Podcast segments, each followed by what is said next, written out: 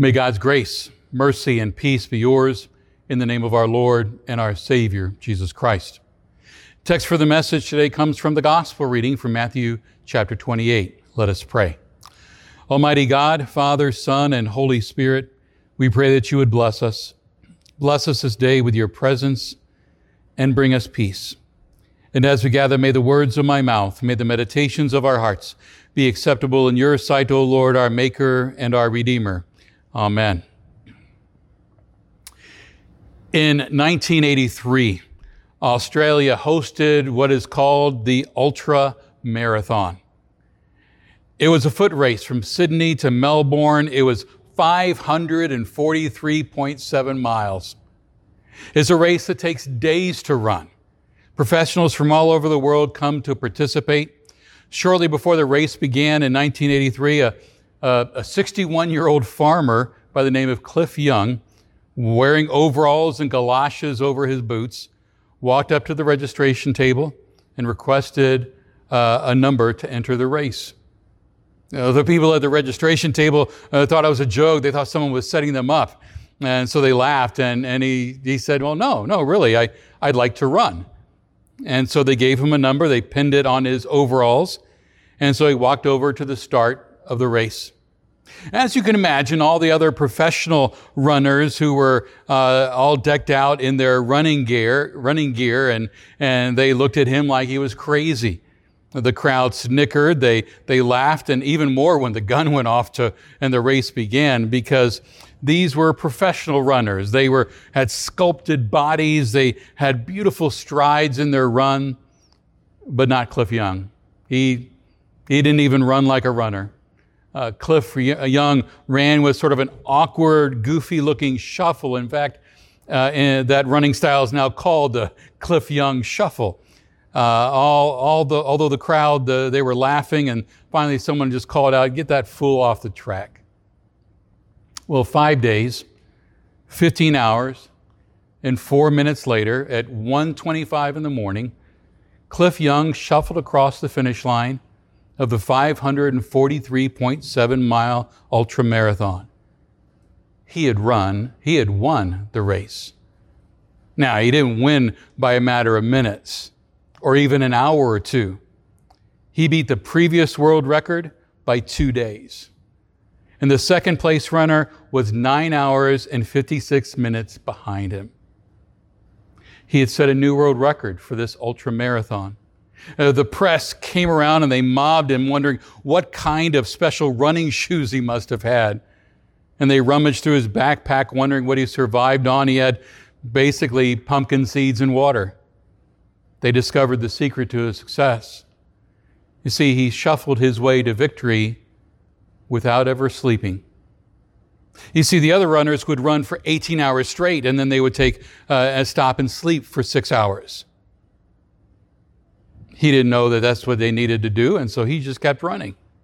He ran it straight through, enduring running for five days, 14 hours, and four minutes, all at the age of 61. Hmm. Amazing, isn't it? Think back to a time when you were a child.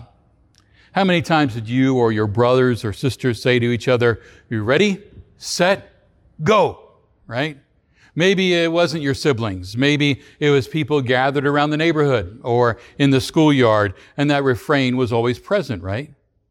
There was usually that one person assigned to call it out, and, and then there, was, there it was. Ready, set, go. And off you would go. Those races in your neighborhood, streets or in the schoolyards would be training, wouldn't they? I mean, especially if you were on some kind of a sports team. And before leaving school for the summer, a lot of times coaches would have a meeting with their team and maybe give them instructions for what needed to be done during the summer for the next season, giving them instructions what to do over the summer to get ready. In our very familiar gospel reading today, Jesus is giving you and me instructions instructions before he leaves. Sometime before his ascension, he gathers those disciples together for what is called the Great Commission.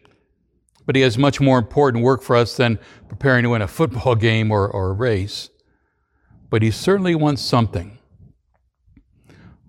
What he wants is to win souls for all eternity. He has given you and me an awesome opportunity to be co workers for his gospel. Even though as he is ascended into heaven, he, he, promise, he promises that he will still be with us. When Jesus tells us, ready, set, go, go and make disciples. He makes sure that we are well equipped to do so. He gives us authority with which to speak. He, he gives us the means of grace with which to do that work. He gives us uh, pro- His promise that He will be with us there to comfort us. And so let's take a look at these. Jesus says to go and make disciples first, to go with His authority. Because the, the Great Commission is a, a bold call to action. The statement leading up to the commission is even bolder, where Jesus says, All authority in heaven and on earth has been given to me, therefore go. I mean, think about that. Jesus says, All authority. I mean, the only one who could make that statement is the one true God. Jesus, the incarnate Son of God, is true man. Yet at the same time, he is also true God, as we confess or are confessing in the Athanasian Creed. Being true God, Jesus is one with the Father. He is also one with the Holy Spirit. He is equal part of the Trinity. And as part of the triune God, Jesus has all authority. All authority in heaven and on earth has been given to me. Therefore, go. According to Jesus' human nature, total power is given to him by God the Father. According to his divine nature, he's already, already has complete command over everything. This absolute authority that Jesus possesses is, is, is divine. I mean, it's not a worldly power that someone can take away. It's not a worldly power like leaders in various parts of the world that face rebellions. It's not like the, uh, an assassination that, which leaves an immense power vacuum in a country. I mean, uh, there are struggles in communities now about the, the power and the rule of law. Even presidents, governors, and mayors lose authority when their terms are completed. But nobody can take away the divine authority of the triune God. I mean, the devil tried, no dice, couldn't happen. False religions have tried, only in vain. Arrogant atheists have tried, not a chance. Jesus still has all authority in heaven and on earth. He always will.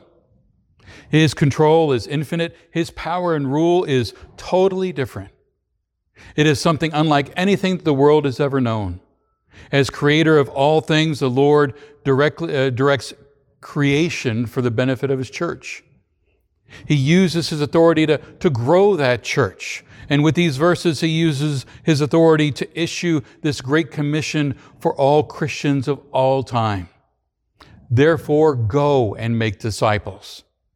Telling us, uh, since I have authority, I'm telling you, with that authority, now go and make disciples. He has welcomed you and me into this part of his work in this world. We go. We go baptizing, uh, like we saw a couple of weeks ago. Uh, we go teaching as we do in, in Sunday school and Bible classes in our day school. And as we do evangelism work, sharing the hope of the gospel, we have Jesus' authority behind everything that we do. We're not making disciples for our own benefit. Eh, because if, if our motive to grow the, is, is to grow the church's popularity or to make a name for ourselves, it's a sinful motive. We don't carry out the Great Commission so we can boast. We carry out the Great Commission to give glory to Jesus. After all, He is the one who has made that commission possible. For example, you read in your Bible about the apostles. I mean, they carried out the Great Commission. Uh, whenever people wanted to praise the apostles for their work, they made sure to give glory to the Lord instead. They knew that it was the Lord working through them. You see, that's our motivation too. To, that all glory be given to Jesus. We go with his authority. All right, so we go, we make disciples for the glory of God, but how? I mean, how do you and I go and make disciples? I mean, because if we look at our own lives, there's not a lot that qualifies us. We have to confess that we are sinners, worthy of God's punishment. And if this work of going and discipling were left to us, if it were left to our own power, the Christian church would have died a quick death. If it were up to our own power, it would be a selfish message with no hope of eternal life. And yet, Jesus Christ has saved and forgiven you and me. And He's done even more because He knows that we need help. He knows that we need some tools in order to build that church. And He has given us the power and authority of the triune God. And the tools that He uses are the sacraments. They're able to work faith, they're able to strengthen it. We also have God's Word, the Bible, to teach others about the truth of salvation. We call these the sacraments baptism and the Lord's Supper and God's Word. We call them the means of grace. They are the means, the, the channels, the pathways through which God's Holy Spirit works to bring us faith and then strengthen us in that faith. Jesus specifically addresses holy baptism here in our reading, saying, Go and make disciples of all nations, baptizing them in the name of the Father, and of the Son, and of the Holy Spirit. And what a wonderful blessing baptism is. Because we are born in sin, we're in slavery to sin and death and the devil. Jesus came to save us from our dreadful condition, and He came to bring us into His family. Through the waters of holy baptism, we have received the blessings of the Son our Savior. The Father has adopted us into His family. He has done so using the Holy Spirit who brought us the gift of faith. You know, as children of our Heavenly Father, we now have the blessings of His family. Those blessings of forgiveness, comfort, and eternity in His presence. The Holy Spirit is a blessing as He daily reminds us of our baptism, reminds us that it means that we are forgiven in, because of Christ's blood. He reminds us that we have the inheritance of eternal life by Christ's resurrection. All of these things are ours through baptism. And because of these great gifts in our lives, we of course want others to know that joy, that forgiveness, that grace. And so we share the good news of Jesus with people that we know, helping people to know the joy of being marked as one of God's children in baptism. God's blessing continues, doesn't it? Continues in that baptized life as we gather for the Lord's Supper. In with and under, simple bread and wine, we confess that we receive the true body and blood of Jesus Christ for the forgiveness of our sins, to strengthen our faith, to unite us as one. The means of grace, the gospel, the sacraments, are for all the nations. Just as we cannot pick and choose which parts of the Bible we want to teach or accept, we cannot pick and choose which people are worthy of the gospel. And I think, I think this is so important right now in our world today because there are so many divisions, so many battle lines that are drawn so quickly. And we tend to dismiss people right away, thinking that they are not worthy of receiving the gospel. Jesus said, Go and make disciples of all nations. Doesn't matter how much money you make. It doesn't matter what you look like. It doesn't matter who you voted for. It doesn't matter what kind of car you drive, if at all. It doesn't matter if you've gone to college. It doesn't matter if you've gone to trade school or, or no school at all. It doesn't, doesn't matter how you talk. It doesn't matter your skin color. It doesn't matter whether you're comfortable or not. Jesus Christ came to save all people. When He put a soul before you and me, He wants us to be good so- stewards. And you can be a good steward of the gospel by seizing those opportunities to speak that gospel, that good news to the lost, and share the compassion, mercy, and love of Jesus. We go and make disciples with His means of grace. You know, this Great Commission is a great responsibility. And we finally go with Jesus' promise. He promises that as we go forth, as we go and make disciples, as we baptize, as we teach, as we share that good news, He promises that we're not alone. He promises that He is always with us, that He does not send us on this task by ourselves. Jesus comforted His disciples that day in Galilee. He said, Surely I am with you always to the very end of the age. You know, it's interesting, if you go back to that reading, we're told that when the disciples saw Jesus, some of them doubted. if, these were, if there were disciples who had seen Jesus do miracles, they've heard him teach, they've seen him raised from the dead, and they still doubted, I think we are going to have some doubts too. What believer hasn't doubted uh, or sometimes struggled with their faith?